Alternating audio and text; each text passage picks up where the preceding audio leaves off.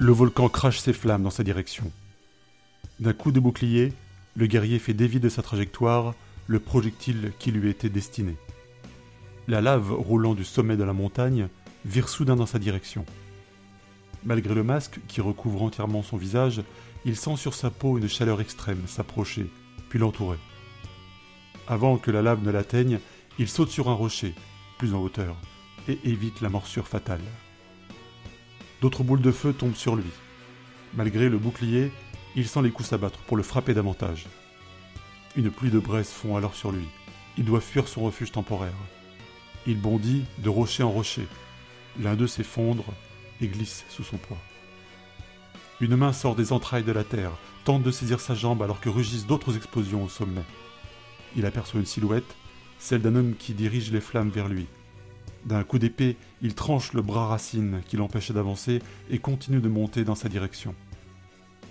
L'ascension est freinée par les pièges que le sorcier pose devant lui, mais ni les flammes, ni la chaleur ne peuvent empêcher sa progression. À présent, la rivière de lave est derrière lui, et les jets de pierre ne peuvent plus l'atteindre. Arrivé au sommet, il voit le sorcier prendre panique et courir pour se mettre à l'abri. Dans sa fuite, il tente quelques incantations, mais sans succès.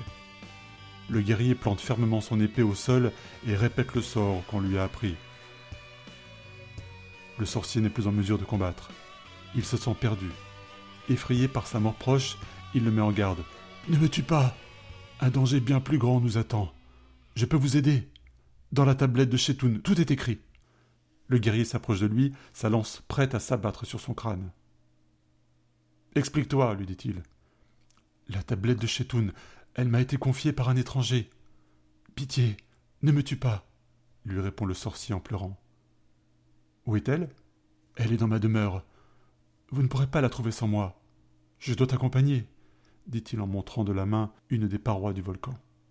Le guerrier prend un instant de réflexion. En temps normal, il se débarrasserait de lui sans attendre, mais l'objectif de sa venue est d'obtenir cette tablette. Peut-être aura-t-il encore besoin de lui. Le sorcier profite de ce temps pour tenter un dernier sort et l'aveugler. Le guerrier détourne le visage et abat sa lance sur lui. Le corps du vieil homme tombe lourdement à terre, le visage couvert de sang. Il sort de son sac une poudre grise qu'il jette autour de lui. Elle est emportée par un vent soudain qui vient recouvrir une des parois de la montagne, révélant l'entrée de la demeure du sorcier.